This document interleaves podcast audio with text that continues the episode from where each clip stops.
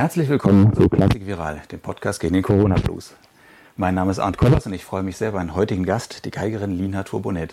Ja, wunderbar, Tag. dass Sie hier sind. Vielleicht als allererstes die Frage, Ihren Name. Wie geht der Nachname los? Mit T oder mit B? Mit T, das ist von Theodor und das ist ein Nachname, der kommt aus Ibiza, wo meine Eltern, Großeltern und meine ganze Familie seit Ewigkeiten herkommt.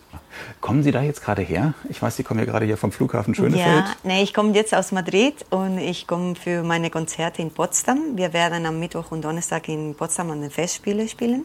Und wir haben zwei Konzerte da. Das eine mit einem Seicento-Programm mit Musik von Bieber und Marini und so weiter.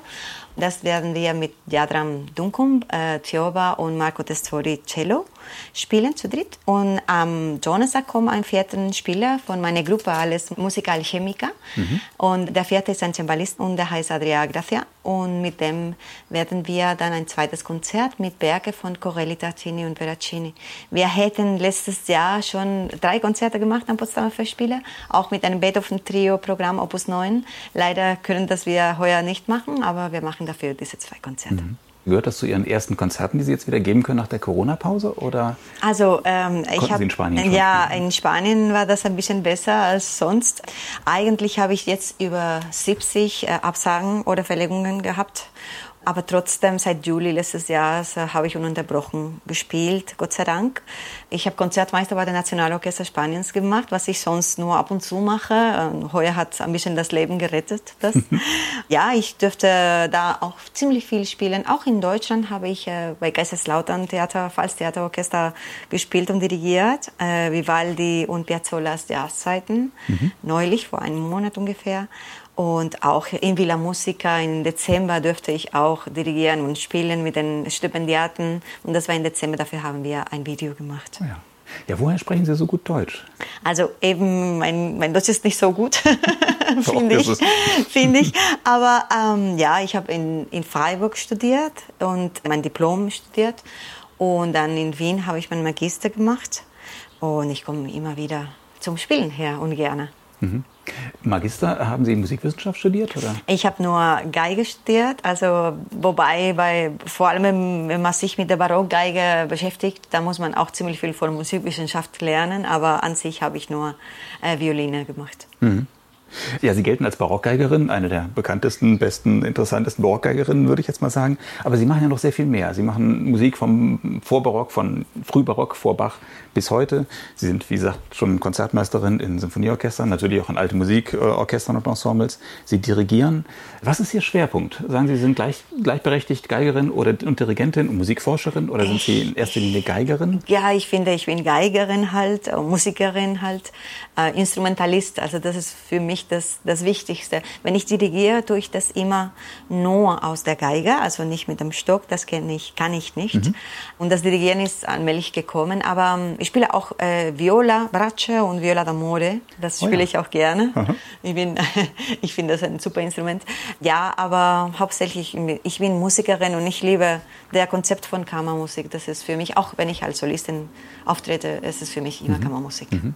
Ja, wenn man sich so mit 400 Jahren Musik beschäftigt, auch als Geigerin, muss man sich da nicht spezialisieren? Geht das überhaupt, dass man die ganze Bandbreite wirklich so gut kann? Eigentlich muss man sich spezialisieren und das ist eben, was ich gemacht habe in beiden, in beiden Richtungen. Ich hatte moderne Geige studiert, also mein Magister war auch auf moderne Geige. Dann habe ich während meines Magisters mit der Barockgeige angefangen und da könnte ich mich nicht mehr entscheiden, was ich weitermachen wollte und ich wollte beides weitermachen, was ich dafür getan habe. Ich habe für zwei Jahre einfach moderne Geige nur weiter geübt, aber ich habe die Konzerte, also ich habe kein Konzert auf moderne Geige gemacht, damit ich nur konzertiere auf die Barockgeige und damit ich die Technik und die Unterschiede von beiden Geigen gut kenne und gut üben kann und verstehen kann, was groß, großer Unterschied für mich ist. Es gibt auch oft Musiker, die einfach Darmseiten nehmen oder einen Barockbogen oder einen klassischen Bogen und dann können sie natürlich sehr schön spielen, aber ich wollte ein bisschen tiefer in diese, in diese Art und diese ganze Philosophie gehen. Dafür habe ich zwei Jahre später dann wieder mit der Geige, mit der modernen Geige konzertiert und jetzt mache ich beides mit Doppelarbeit, mhm. aber auch mit Doppelvergnügung. Mhm. Ja. Das heißt, Sie haben auch schon verschiedene Instrumente, also mindestens zwei ja, Geigen. Ja, ja, ich habe eigentlich vier Geigen Aha. im Moment, aber ja, ja, ja. Und meine Viola d'Amore. Ja. ja, als normaler Geiger, als Hobbygeiger ähm, hat man nicht viel Kontakt zu, zu Barockgeige. Was ist das für ein Unterschied? Es gibt ja sogar Geiger, die, also Profigeiger, die tatsächlich sagen, das ist wie ein anderes Instrument zu spielen. Eigentlich, die Geige an sich hat sich nicht so verändert. Also die Geige an sich ist fast gleich. Es verändert sich durch die Darmseiten vor allem, der Steck, der Seitenhalter ist ein bisschen anders und Stimmstock sollte ein bisschen dicker sein bei, bei Barockgeiger. Bei moderner Geiger, ähm, die Stahlseiten machen einen lauteren Klang und der ist auch dafür, weil die, die Säle größer und größer geworden sind. Bei der Barockgeige ist das nicht so laut, aber es hat viel mehr Resonanz und viel mehr Obertöne. Das ist auch ein größer Unterschied. Und vor allem bei der Barockgeige kann man durch die Dammseiten viel mehr in der Rhetorik gehen und in den Wörtern. Also was vor der Französischen Revolution das Wichtigste ist, die Rhetorik und die Klangrede. Mhm. Der Bogen hat sich ja sehr, sehr viel verändert im Laufe der 400 Jahre. Eigentlich von 17. Jahrhundert bis zum 1800 ungefähr. Also ab 1800 Punkt ungefähr ist dort Modell und dann ist es schon eine, ein moderner Bogen. Mhm. Wenn man jetzt so als Hobbygeiger, da weiß man ja, wie man den Bogen hält. Ist das eine große Umstellung zum Barockbogen? Muss man das neu lernen? Ja, Oder geht das quasi automatisch, weil der Bogen ja sowieso anders geformt ist? Also es ist anders geformt und es hat eine andere Balance und es hat eine andere, also was, was auf modern wichtig ist, ist die Gleichmäßigkeit. Das ist, was man ab Ende des 18. Jahrhunderts gesucht hat, die Gleichmäßigkeit, das Legato. Und deshalb ist die Spitze des Bogens einfach mit mehr Gewicht mhm. gebaut. Und das hat auch den anderen Form ergeben. Aber ähm, ja, natürlich muss man das üben, weil es hat eine vollkommen andere Philosophie, auch von, von Körperhaltung sogar, wie man den, den Ellbogen und mit dem ganzen rechten Arm arbeitet. Das ist ganz anders als bei der moderne, bei der moderne Geige. Mhm wenn Sie diese ganze Bandbreite spielen, das ist ja ein enormes Repertoire schon für die Geige. Äh, trotzdem, Sie forschen ja auch noch nach ungewöhnlichen Repertoire, nach Repertoire, das man noch gar nicht kennt oder das selten gespielt wird. Warum machen Sie das? Sind Sie ein neugieriger Mensch, also, dass Sie immer mehr entdecken wollen? Ja, ich bin sehr neugierig als Mensch, und, aber mit der Geige reicht es. Es, hat schon, es gibt genug Arbeit mit der Geige. aber ähm, ja, ähm, ich spiele Gott sei Dank auch sehr viel, sehr viel äh, berühmte Stücke, so wie ich habe aufgenommen Bach, Beethoven, Bartok, äh, Vivaldi, Corelli. Also das waren auch sehr bekannte Stücke. Gott sei Dank, weil ich liebe auch diese Musik und ich finde immer, man kann vielleicht was anderes sagen. Nicht besser oder schlechter, einfach anders, also meines sagen. Aber ich finde auch eine wichtige Sache von einem Interpret, dass man die Mission hält, die Musik, die man nicht kennt, einfach zu spielen, äh, ins Leben zu bringen, damit es nicht in der Schublade bleibt. Mhm. Mhm. Sie spielen ja, wenn möglich, alle Werke auf Originalinstrumenten, also in der Zeit, damals, als sie komponiert worden sind oder uraufgeführt worden oder so. Warum machen Sie das? Also, wenn ich das auswählen kann, dann nehme ich gerne die Originalinstrumente, weil für mich, äh, sie haben viel mehr mit dem Spirit, mit, der, mit, der, mit dem Geist vom Komponisten. Es ist viel näher, als was der Komponist sich wahrscheinlich gedacht hat oder was er gehört hat. Es heißt nicht für mich, ich bin kein Taliban insofern, dass ich denke, man kann auch mit moderner Geige Vivaldi spielen oder mit Klavier, wenn er ein guter Pianist ist, kann auch Bach spielen. Es wäre schade, dass gute Pianisten kein Bach spielen. Aber natürlich, wenn ich auswählen kann, finde ich das viel interessanter und es auch für mich wichtig, das so zu machen. Mhm. Es ist ein mhm. bisschen schwieriger, das schon. Weil es wäre viel leichter, einfach mit dem gleichen Instrument immer unterwegs sein. Mhm. Da muss man nicht immer wieder die Verschiedenheiten üben. Ne? Mhm. Also das schon. Ja. Aber wenn Sie sagen, man ist näher dran an dem, was der Komponist wollte, geht es Ihnen da schon noch so ein bisschen so um historische Korrektheit? Schon, es geht schon auf historische Korrektheit, aber es ist nicht mein Motor. Es ist, was für mich wichtig ist. Ich studiere das immer wieder und immer weiter, weil für mich ist irrsinnig wichtig. Aber das wäre für mich nicht das Erste und das Wichtigste. Also es gibt wichtigere Sachen für mich in der Musik oder in den Interpreten als das. Mhm. Nun, diese mag ich sehr besonders. Mhm.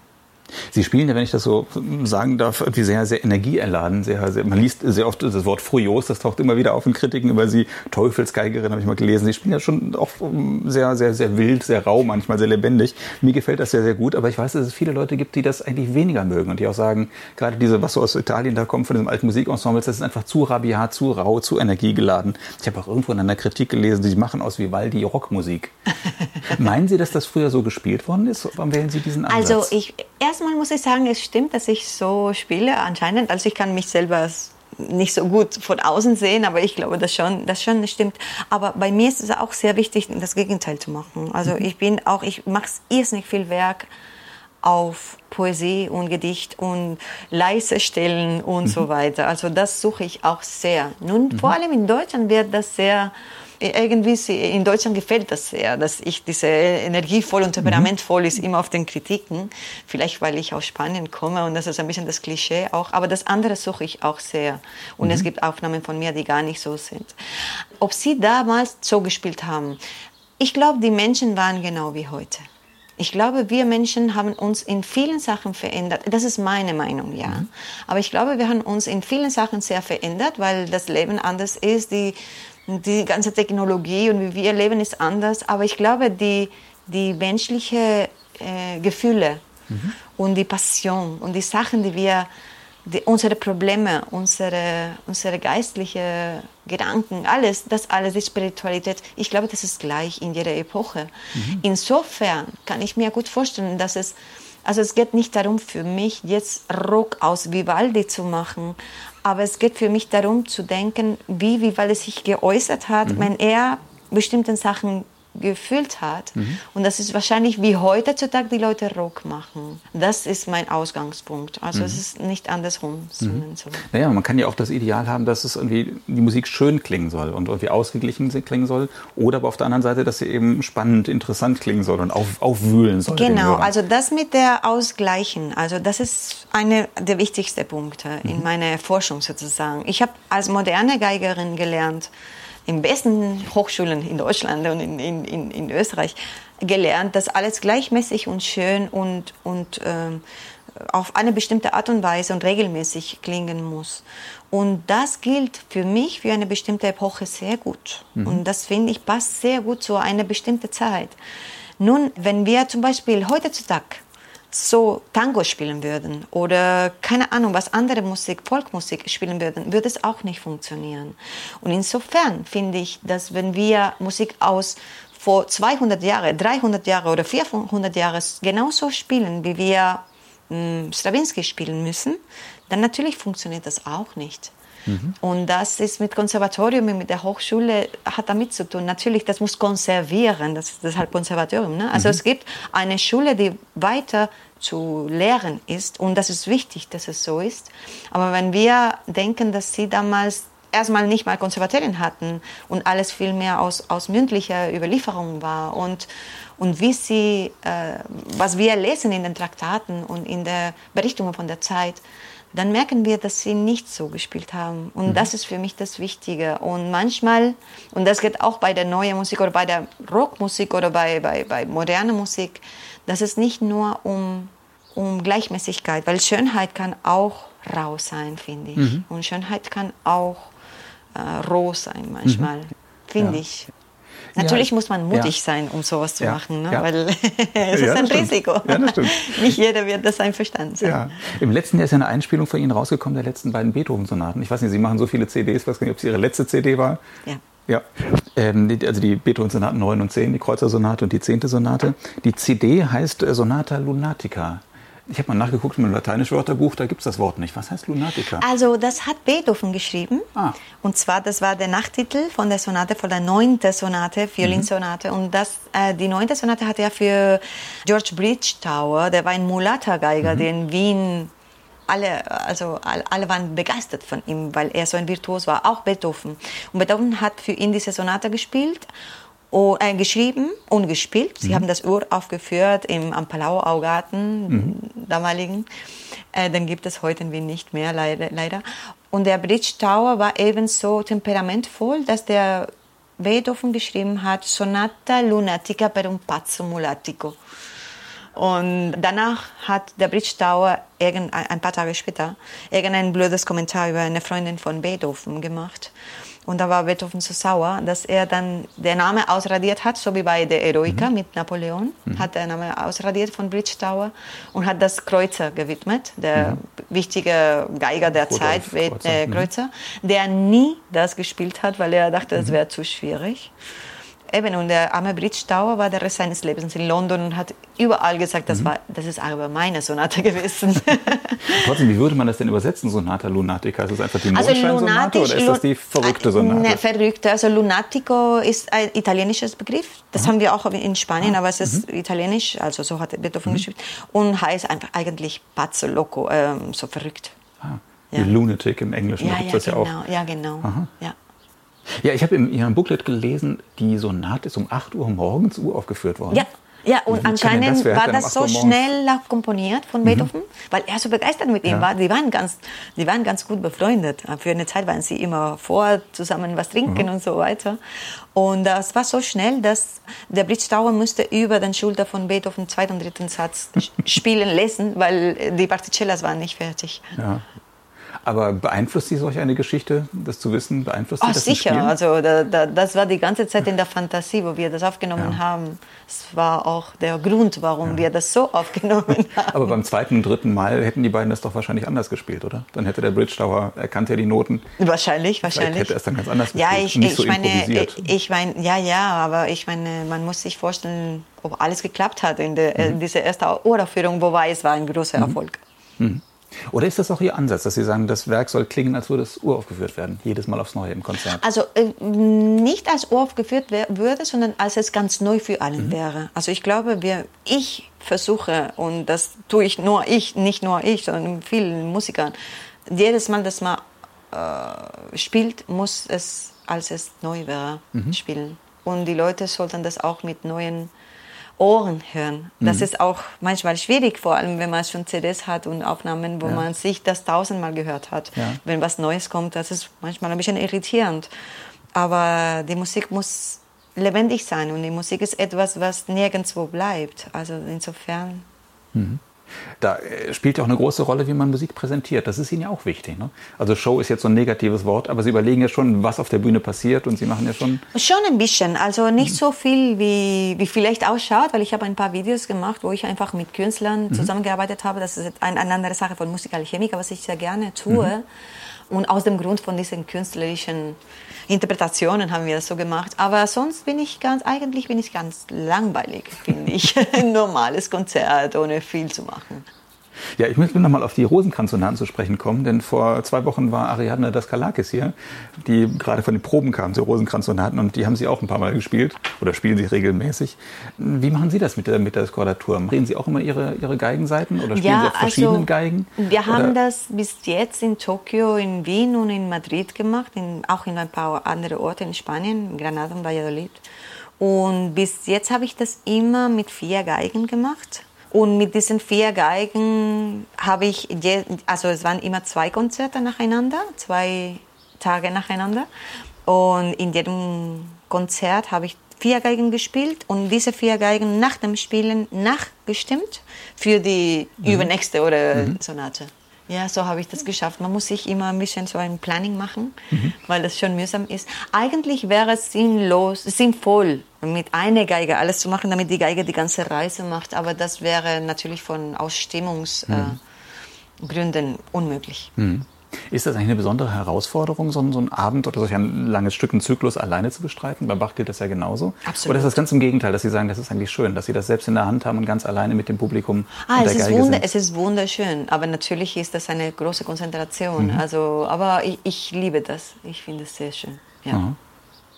Ja, und dann auf der anderen Seite, das andere Extrem ist dann wirklich, wenn Sie eine große Gruppe leiten, zum Teil mit Chor. Johannes Passion habe ich gesehen, haben Sie auch schon geleitet. Ja. Das machen Sie dann tatsächlich auch mit der Geige in der Hand. Nur mit, mit der Geige. mit dem. Chor, mit dem Orchester ja, manchmal muss ich mich in der Mitte stellen mit mhm. der Geige, vor allem wenn es Chor dabei gibt, wenn mhm. es ein großes Chor ist. Mhm. Aber ja, immer nur aus der Geige. Mhm. Irgendwann lerne ich auch mit dem Stock, aber bis ja. jetzt brauche ich das noch nicht. ja, aber warum? Ist Ihnen das wichtig, dass Sie dann die Geige in der Hand haben beim Dirigieren? Dass es Sie die ist Musik meine Art, mich zum Kommunizieren, zu mhm. kommunizieren und es, ich kann einen Ansatz mit der Geige geben, mhm. besser als mit einem mhm. Stock. Also dann, ich habe das so, ja. es ist meine Natur. Ja. Und vor allem Instrument zu spielen, finde ich eine besondere Art. Das hat Plato gesagt. Jemand, der ein Instrument spielt und übt, versteht sehr viel von, vom Leben. Ne? Mhm. Und das finde ich auch. Ja. Ja gut, das verlieren Sie auch nicht. Aber wenn Sie dann mal für den Abend dann da hingehen würden, würden nur dirigieren mit Ihren Händen. Es gibt ja viele Dirigenten, die sagen, man kann mit den Händen doch ganz doch, anders doch, den doch, Klang sicher. modellieren. Aber ich, ich, das ja, können Sie ja nicht, sicher. wenn Sie die Geige in der Hand aber haben. ich kenne das nicht. Es ist einfach eine Sache, ich habe das nie gelernt und das möchte ich irgendwann lernen, aber bis jetzt habe ich das nicht gelernt. Und ich bin jemand, der- bis, bis wenn ich das nicht kann, tue ich das ungern. Aber warum machen Sie denn überhaupt, dass Sie diese großen Werke leiten und dirigieren? Ja, also im Moment für das Repertoire, was ich mache, reicht mir mit der Geige und ich traue mich nicht auf größere Repertoire oder andere Nee, aber Repertoire. ich meine, warum machen Sie das überhaupt, dass Sie zum Beispiel so eine Johannespassion äh, leiten oder eine, eine Oper oder sowas? Weil ich das liebe, weil Leute mich dafür fragen. Ich habe das eigentlich nie selber angeboten, sondern ich wurde dafür gefragt und ich dachte, ja, das kann ich tun. Für andere Sachen wurde ich auch gefragt und habe gesagt, nee, das kann ich nicht. Ähm, aber das schon. Und das Repertoire ist wunderschön. Ja, ja.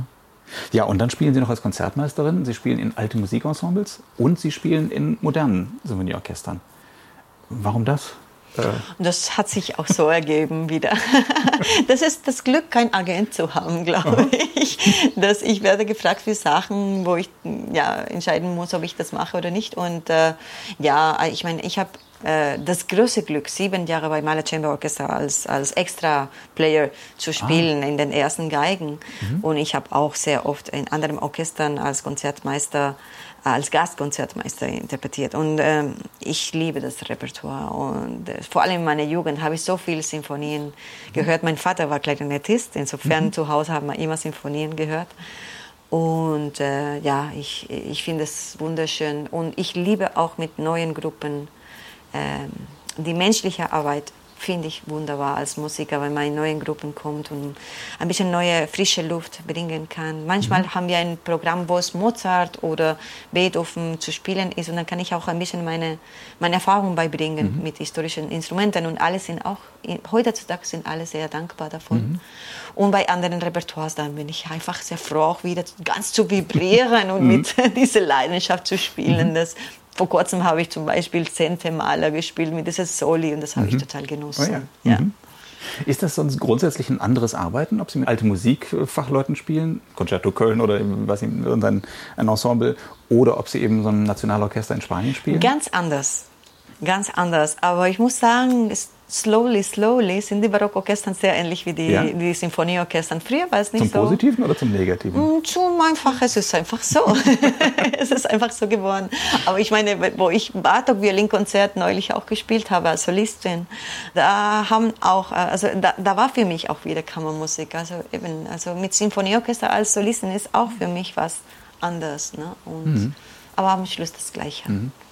Aber man sagt ja doch immer, diese, diese, diese alten Musikensembles, das sind alles Freiberufler, die müssen dafür spielen, dass sie den nächsten Auftrag kriegen und den Schon. Auftrag kriegen.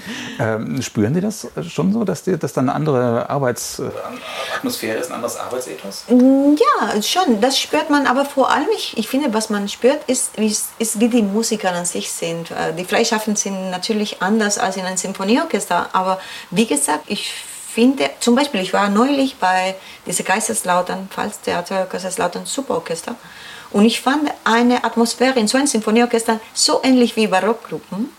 Also die, früheren Barockgruppen, also andersrum. Ne? Ich fand, es ist so offen und so begeistert und so äh, für, für Wechseln auch total motiviert, dass ich dachte, na gut, dass es auch andersrum geht. Ne? Ja. Ja, und wie ist das, wenn Sie, wenn Sie tatsächlich oft, oft Werke dann, dann leiten von, von der Geige aus oder vom ersten Pult aus und dann sitzen Sie plötzlich im großen Orchester, spielen eine Malersymphonie und haben einen Dirigenten da, der Ihnen oder die Ihnen sagt, was Sie da machen müssen? Also ich bin Tochter eines Militärmanns. Also mein Vater war Musiker aus dem Militär. Ich kann mich an der Hierarchie ganz gut anpassen. Das heißt, wenn ein Dirigent kommt, dann muss man das machen. Dann muss man ein gutes Job als Konzertmeister machen. Und da glaube ich, da ist man einfach ein Medium zwischen Dirigent und Orchester. Und da muss man am wenigsten Probleme machen. Also da muss man Probleme lösen, mehr als Probleme machen. Also dann passe ich mich ganz gut an. Aber das ist auch erfüllend. Ja, ja, sicher. Wenn es die ganze Zeit wäre, vielleicht nicht. Aber, oder, oder es kommt von Dirigenten an auch. Aber schon, doch. Aber es ist auch die einzige Möglichkeit für Sie, einen Maler zu spielen oder Ganz genau, ganz genau, ganz genau. Und ich habe auch so oft äh, früher, also lange her, aber auch Tutti gespielt, dass ich weiß ungefähr, was man als Konzertmeister erwartet wird von hinten. Und dann, ich finde es ganz gut, dass man diese ganzen Perspektiven von der Musik hat. Ja. Da man viel davon. Ja, Sie haben ja in alle möglichen alten Musikorchestern und Ensembles als Konzertmeisterin äh, gespielt. Ich weiß nicht, ob Sie es immer noch so machen, aber Il Complesso Barocco das Clemencic-Konzert, die gibt es aber nicht mehr in, in ja. Wien, Concerto Köln, ja. die Musiciens du Louvre, Les Arts Florissants und so weiter, also aus allen verschiedenen Ländern. Jetzt muss ich doch mal ganz naiv fragen, wenn denn diese Orchester nicht so ein bisschen austauschbar? Wenn überall irgendwo dieselben Musiker auftauchen, immer in verschiedenen Kombinationen, aber es sind ja doch immer wieder Musiker aus ganz Europa oder aus aller Welt, die man dann so trifft.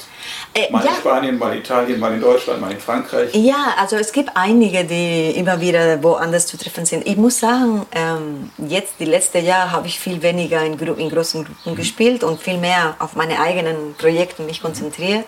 Und deshalb bin ich jetzt ein bisschen, also es ist nicht so wie früher, wo ich überall war sozusagen.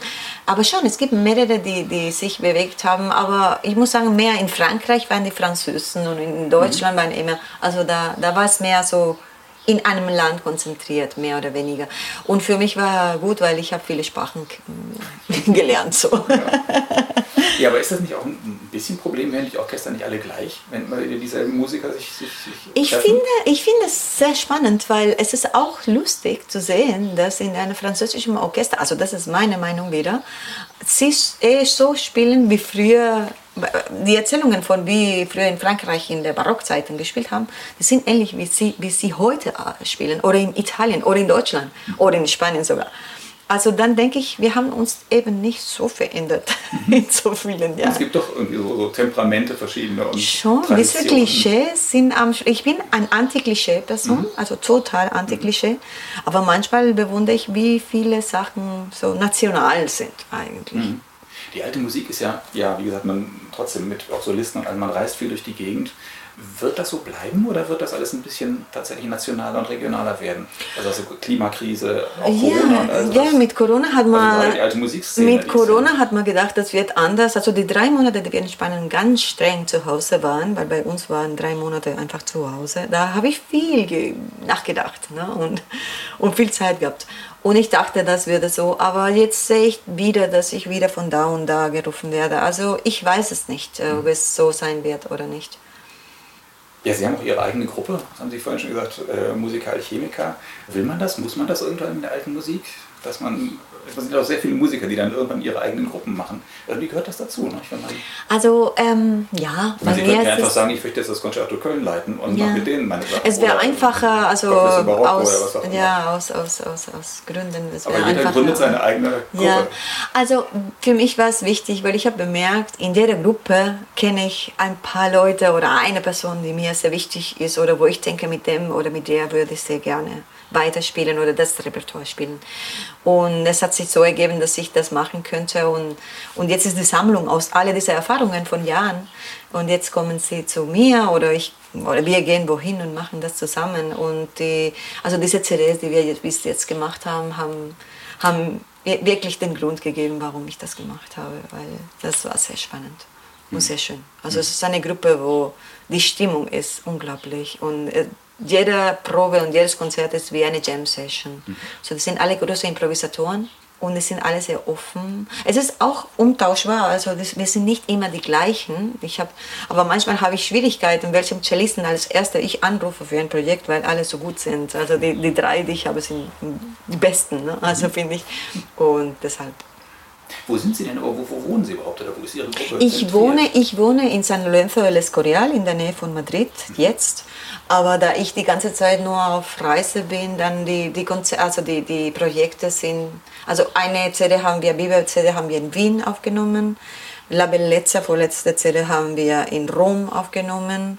Beethoven CD haben wir, wo war das, in, auch woanders. Also es ist je, jedes Mal, also in, in Salzburg, in der Nähe von Salzburg, jedes Mal ist woanders. Mhm. Und auch Proben tun Sie dann immer in unterschiedlichen Ja, auch unterschiedlich. Es kommt darauf an. Ja, genau. Oder ein Festival ja, so wie heute werden wir die Proben in Potsdam anfangen für unsere Konzerte. Natürlich sind Programme, die wir schon gespielt haben, aber. Ja, und Sie unterrichten ja noch, um auf die letzte Facette ja. zu sprechen zu kommen. Ja. Das machen Sie auch noch, nicht? Ja, das finde ich wichtig. Ja. Ab letztes Jahr werde ich in Escuela Reina Sofia in mhm. Madrid auch unterrichten. Also das werde ich da unterrichten. Die andere Professuren werde ich jetzt abschaffen bis jetzt und vielleicht noch an, was anderes. Und äh, ich finde wichtig zu unterrichten, weil ich glaube, wir müssen weitergeben, das, was wir gelernt haben von jemandem. Ne? Also ich glaube, es ist auch wichtig, dass man ein Künstler denkt, seine Verantwortung. Mhm. Insofern. Aber nimmt Ihnen das nicht doch viel Energie oder viel Zeit zumindest? Am meisten. Unterrichten ist das Schwierigste überhaupt, finde ich. Und es nimmt irrsinnig viel Energie. Und jede, ich sage immer, sieben Studenten sind sieben Probleme eigentlich und sieben Probleme für vier Jahre lang oder so. Ne? Also wo man immer um Lösungen suchen muss. Aber es gibt mir auch sehr viel zurück. Ich glaube, es ist auch egoistisch, weil ich glaube, man kennt nur das, wenn man das unterrichten kann. Das ist der letzte, für mich ist der letzte Schritt von dem Prozess von Lernen. Mhm. Insofern ist es auch egoistisch. Also ich studiere weiter mit meinen Studenten. Ja. ja, aber viele Sänger und Sängerinnen, die unterrichten ja dann, wenn quasi ihre aktive Karriere vorbei ist. Mhm. Und dann kommt nochmal, dann unterrichten ja. sie hinterher. Also ich muss sagen, machen das nicht, das ja. machen sie in der Regel parallel. Ja, also ich muss sagen, ich habe ziemlich viel abgeschafft insofern. Also ich habe früher viel mehr Studenten gehabt und jetzt habe ich nicht so viel Zeit dafür. Deshalb habe ich jetzt Rena Sophia, weil das wird einmal im Monat sein, so intensiv und konzentrat, konzentriert. Ähm, aber aber ja, ich glaube, das muss man machen. Dieser Kontakt, auch der Kontakt mit der ganz jungen Leute finde ich ganz spannend. Mhm. Ja. Ja. Reisen Sie denn eigentlich gerne oder ist das so ein notwendiges Übel? Ich reise gerne, Gott sei Dank weil ich bin die ganze Zeit nur mit dem Koffer. Also Koffer ist jeden zweiten Monat ein neues Koffer. das heißt, Sie, genießen das auch? Ich genieße das, ich genieße ja, ja, den, den, Kontakt mit anderen Kulturen. Und ich muss sagen, in Deutschland zu sein, heute Morgen, wo ich hergekommen bin, ich dachte jetzt wieder zu Hause irgendwie. Ein, ein kleines Zuhause ist für mich schon. Ja. Und wie ist der neue Flughafen? Ich bin von dem noch gar nicht losgeflogen. Ich fand es super. Mhm. Und ich habe jetzt Tempelhoek gesehen mhm. und ja, es ist ganz spannend, das Ganze. ja. Ja, und die nächsten Monate, wie gesagt, werden Sie auch viel unterwegs sein. Also der Eigentlich Kalender sehr, ist wieder voll. Sehr viel, sehr viel, ja. Mhm, mhm. Ich habe jetzt, äh, soll ich ein bisschen erzählen, gerne, was gerne. ich jetzt erinnern ja, kann, weil ich bin immer heute und jetzt, aber ja, hier und jetzt. Ja. Aber ja, äh, also ich muss jetzt äh, Mozart-Violinkonzerte und Bach-Violinkonzerte vorbereiten und Piazzolla-Jahrzeiten wieder spielen, mhm. das äh, mit der Moderne. Ich werde, ich bin die nächste Konzertmeisterin bei Jordi Savall mhm. auf alle romantische äh, Projekte. Also Schubert und Beethoven kommt jetzt oh, demnächst. Ja. Also das wird sehr schön. Mit meiner Gruppe haben wir auch irrsinnig viel zu tun. Wir werden in Spanien viel touren, weil wir haben jetzt eine Residenz in Auditorio Nacional und wir werden viel da spielen heuer. Mhm. Und äh, wir haben auch Graz, Trierte, Oslo, ähm, nach Halle werde ich kommen auch. Australien ist jetzt ein Jahr wieder verlegt, ein, eine Tournee, ein ganzes Jahr in Australien. Und äh, ja, also ich muss jetzt, äh, ja, ähm, das nächste, nächste nach Potsdam ist äh, die Goldberg-Variationen auf Trio, mhm. also mit Streichtrio, das finde ich sehr spannend auch. Biber, Rosenkranzsonaten kommen auch diesen Sommer. Mhm. Und ich dirigiere auch ein paar Gruppen mit Corelli und Händel. Ähm, Concerti Grossi, das mhm. ich super finde auch ja. als Abwechslung. Ja. Und ein ganzes Programm für äh, Bach, also Bach-Violinkonzerte werden wir auch aufnehmen. Mhm. Wir machen auch eine Ravel-Aufnahme demnächst mhm. auf Originalinstrumente. Oh ja. Ja, und also es ist ziemlich viel. Jetzt erinnere ich nicht alles, spannend. aber das ist nur in den nächsten Monaten. Ja. Da muss ich viel üben. und immer wieder der Wechsel zwischen alter Musik und genau, neuerer Musik. Genau, manchmal am selben Tag zu Hause ein bisschen Schizophrenie, aber ja, aber dafür doppel, wie, wie gesagt, Doppelvergnügen. Ja. ja, ja, das ist schön. Vielleicht zum Abschluss noch die Frage, wenn Sie doch mal so, so diese durchhängen und Sie so ein bisschen der, die, auch der Optimismus verlässt, gibt es eine Musik, wo Sie wissen, die hilft Ihnen und die macht Ihnen wieder gute Laune oder die gibt Ihnen Kraft? Sicher. Und sicher, es gibt viele eigentlich. Ja. Und Bach ist einer davon. Bach und Ravel zum Beispiel auch gibt mir sehr viel. Aber es gibt viele Komponisten, die mir einfach helfen. Ich glaube, die Musik überhaupt und die Resonanz einfach uns allen hilft. Aber mir ist bestimmte Musik. Nun zu sagen, das war sehr merkwürdig bei diesem äh, Lockdown bei uns, diese strenge drei Monate.